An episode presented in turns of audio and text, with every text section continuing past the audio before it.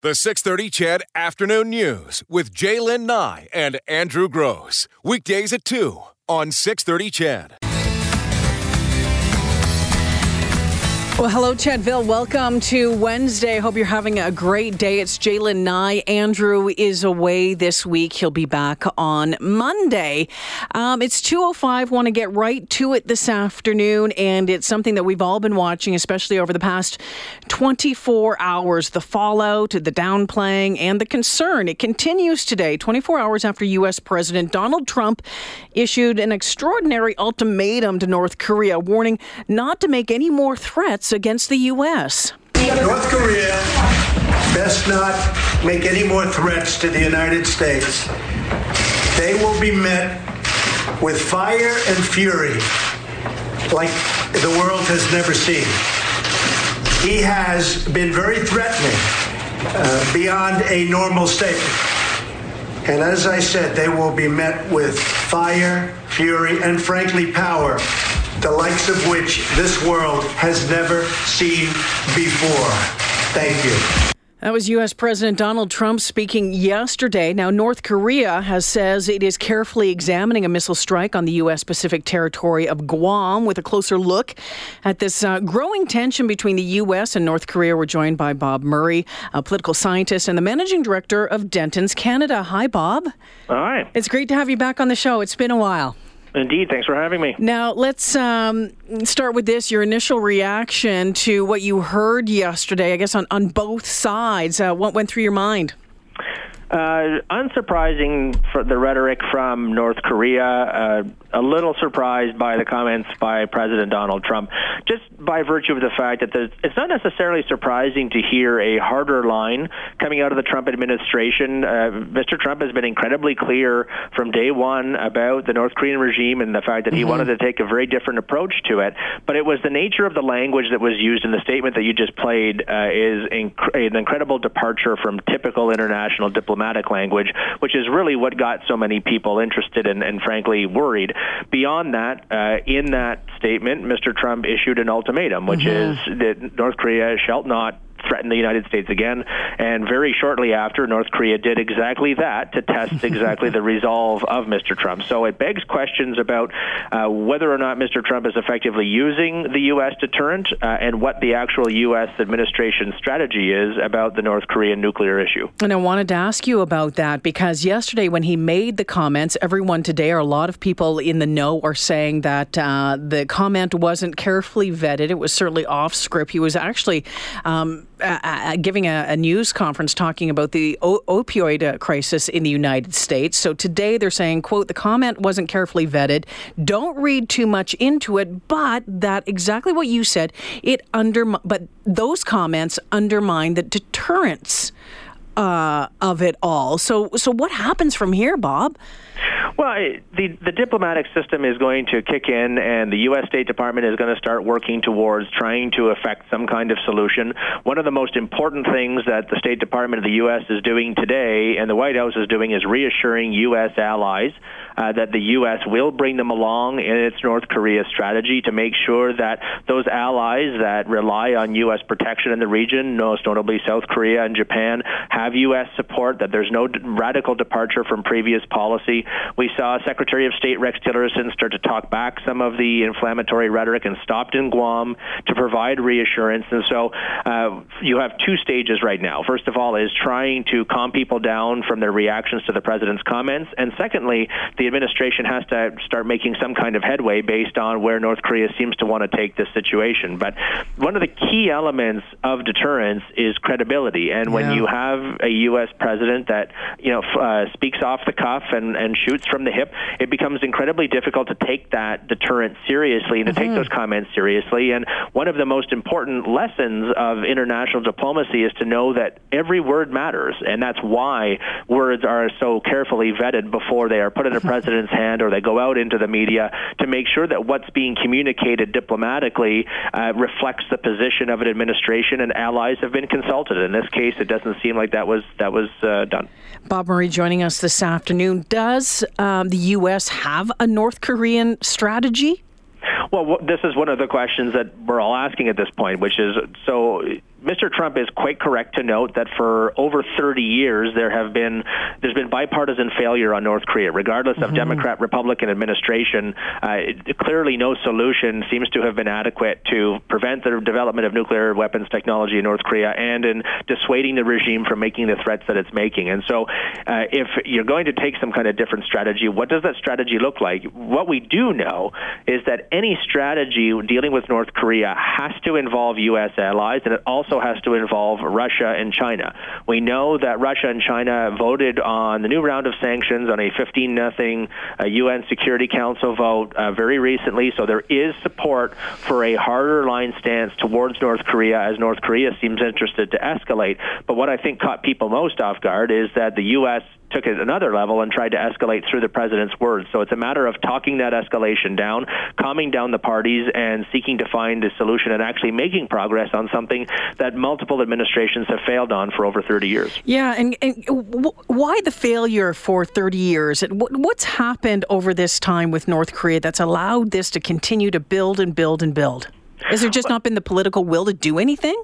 Well, there's uh, there's political will certainly to not want to see North Korea develop nuclear weapons, but to actually prevent that from happening, that window is long past. Yeah. Um, you know, there's also an, an, incredible reliance on Beijing anytime in China, anytime you're dealing with the North Korean regime. So many of the potential solutions also have to involve uh, China's willingness to go along with U.S.-led solutions or Western-led solutions, uh, and beyond that, it's the failure of certain nuclear agreements to prevent the development of other technology that in time have come back to haunt the U.S. and haunt the haunt all of us right now as we're having this kind of discussion. And this is also speaks to the stakes involved in the debates that we see around the Iran nuclear deal and the Trump administration's hostility towards that deal, which is what the Trump administration has been saying is what we're seeing in North Korea is quite likely what we will see in Iran if bad hmm. agreements are lived up to or not improved.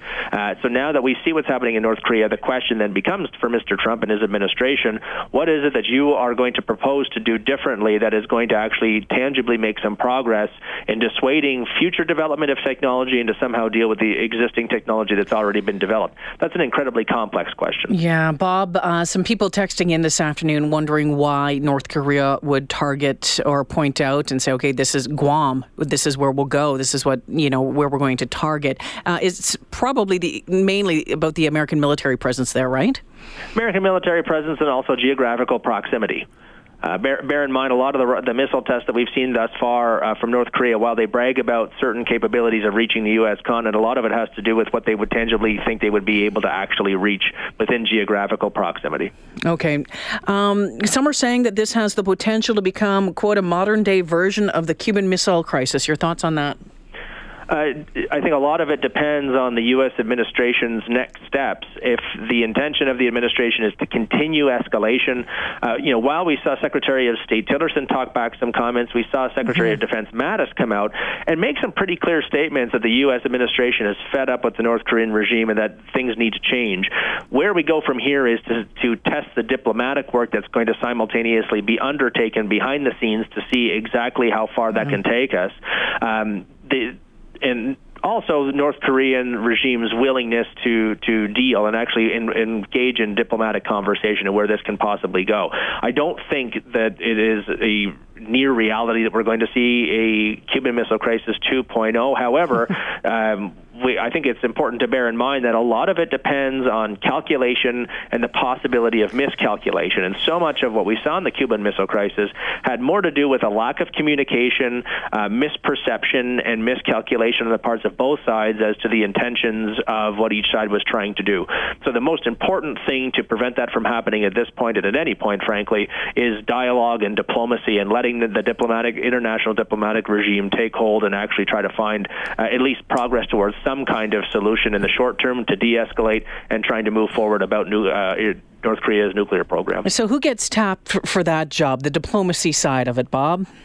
Well, a lot of that will fall to the U.S. State Department. The White House, of course, will have to be incredibly involved. Uh, there's likely to be involvement of intermediaries and U.S. regional allies as well that have a vested interest in seeing where this is going to go. Uh, but ultimately, the U.S. Department of State and the White House are going to bear an enormous part of that responsibility to get allies working in tandem and to try to seek those solutions and coordinate the different opportunities uh, and assets that are available to them. All right. Bob Murray from uh, Dentons Canada, the managing director there, joining us this afternoon, talking about North Korea and uh, the United States. Bob, great to talk to you again. Thank you for this. Thank you. All right. Thank you for joining us. It's 2.15 on the 6.30 CHED Afternoon News. Um, as you know, the, you know, that quote's been, the, the quote from President Trump has been playing over and over again over the past uh, 24 hours or so. Uh, we do know that there have uh, has been uh, other comments coming in as well. Uh, Rex Tillerson, U- uh, U.S. Secretary of State Tillerson, urging calm, saying he doesn't believe there is any imminent threat and that Americans should sleep well at night. Um, here was, you know, when you look at the breakdown uh, a little bit yesterday, there was a, an article by an analyst um, today that was talking about. Uh, President Trump and, and those comments yesterday, um, and the uh, the addition of um, like they haven't seen before, like the world has never seen, and that is a comment that is a little bit of a tagline that he tends to use in a lot of conversations when he's trying to explain things and put a little bit more pressure. So there was some question about. Um, you know, if he had just stopped at fire and fury, um, would we be at this heightened sense right now that we are, but you know, uh, Fire and Fury, like the world has never seen, um, elevated it w- a little bit more. Uh, your thoughts on this? Um, all of a sudden, you know, you start to think about, um, you know, maybe you, you, living through that Cuban Missile Crisis. I know in the early 80s, um, me and my friends, we worried about uh, Russia, and there was always this this concern. Um, I'd be curious to know your thoughts on this. Text me at 630, 630. Um, we're going to keep moving on today, but uh, yeah, some tough talking. And on both sides, it's um, sometimes just like two boys just trying to figure out who has the bigger, you know, and gosh, bigger I hope that truck. Yeah, yeah, the bigger red truck. Um, and uh, you know, gosh, I hope it doesn't get the the world in in trouble. But uh, hopefully, we will see some diplomacy. We will see some uh, some talks, as difficult as those could possibly be, um, and working towards de-escalating what right now seems to be um, uh, have a lot of people on edge. It is a 220. We've been talking about U.S. Uh, the U.S. and North Korea and the uh, the the rhetoric going back back and forth between uh, both uh, the president and Kim Jong Un, and uh, you know where that where that leads us. Uh, we've heard that U.S. Secretary of State Rex Tillerson urging calm, saying he doesn't believe there's any imminent threat, and that the Americans should sleep well at night. Um, U.S. Senator John McCain, not a not a fan of the president's reaction to uh, the news that North Korea may have successfully produced a nuclear warhead that can fit inside its missiles. Um, Corbin Carson Had this report with uh, comments from Senator McCain. The president reacted threatening North Korea with fire and fury. U.S. Senator John McCain. I take exception to the president's comments because you've got to be sure that you can do what you say you're going to do. In other words, uh, the old walk softly but carry a big stick. McCain says those kinds of words just bring us closer to confrontation. I don't believe that President Reagan or President Eisenhower or other presidents that I've admired would have said the same thing. They might have done as much as we could, but not that kind of rhetoric, I'm not sure how it helps. Corbin Carson, ABC News, Phoenix. And comments from U.S. Senator John McCain this afternoon. Uh, keep your texts coming in at 630, 630. Get to them in a moment. Uh, report out of Bridgewater, New Jersey today in the uh, New York Times uh, saying, yeah, and, and as I mentioned, it was an improvised comment, which is now being downplayed, which questions, you know, uh, deterrent. Uh, but uh, as they were saying, that there was a piece of paper in, in front of uh, the U.S. president at this news conference he was having yesterday at his New Jersey Golf Resort. But that piece of paper was a fact sheet on the opioid crisis that he had actually had come to talk about.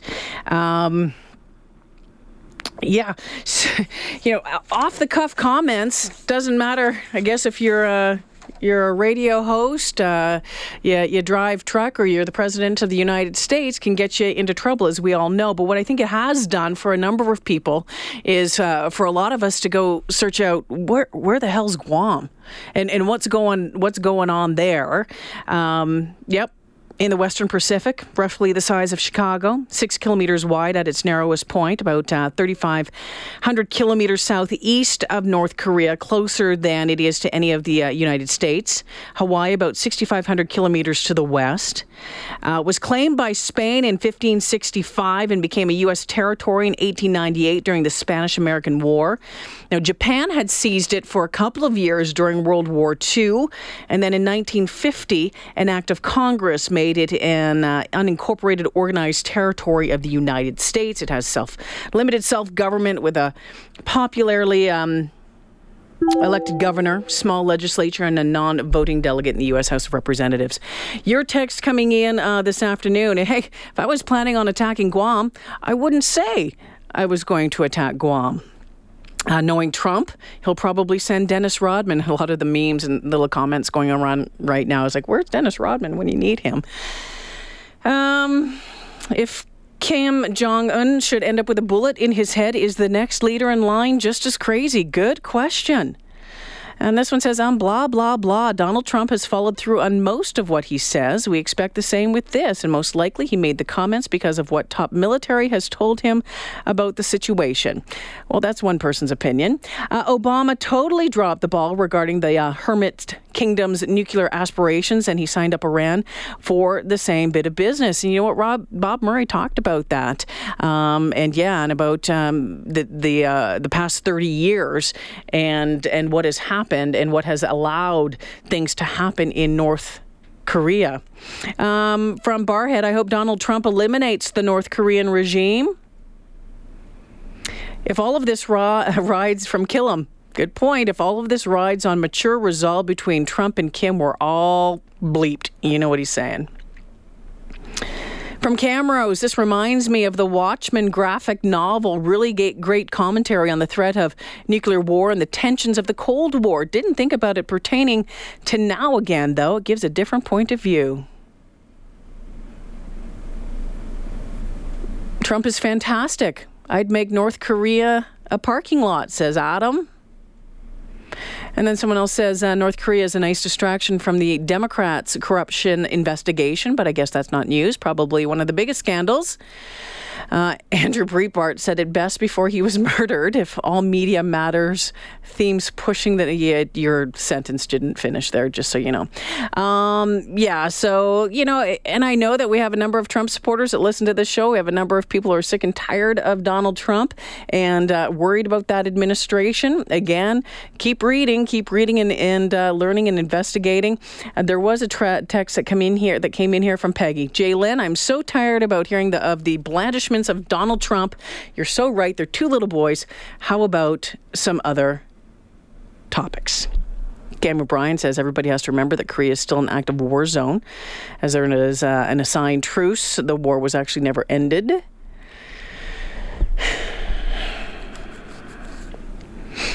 Lots to come on this one over the coming days, to say the least. So we'll be watching this. We uh, we hit it. Uh, you know, we decided to talk about it right off the top because I know you've probably been talking about it, thinking about it. We've been hearing about it on the news throughout the day, and we'll continue to hear more uh, throughout the day. But there's a lot of really great uh, news articles out there if you want to uh, to read, and certainly on the uh, 630 Ched Facebook page as well.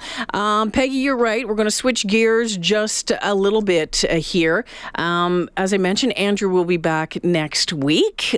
Today on the show, going to talk to Morley at 520. Didn't get to talk to him yesterday. Uh, we're going to talk a little bit about the Eskimos Ottawa game tomorrow. He um, he was um, traipsing through Ottawa, the nation's capital, this morning, um, putting some beautiful shots up on Facebook. We're going to talk about the Derek Saretzky trial. Sentencing was today. I think we finally got it right. We got it right on this one. Life is life. Sentenced to 75 years in jail. What do you think about that? I'm saying, good job, Justice. Good job, Justice Tilleman.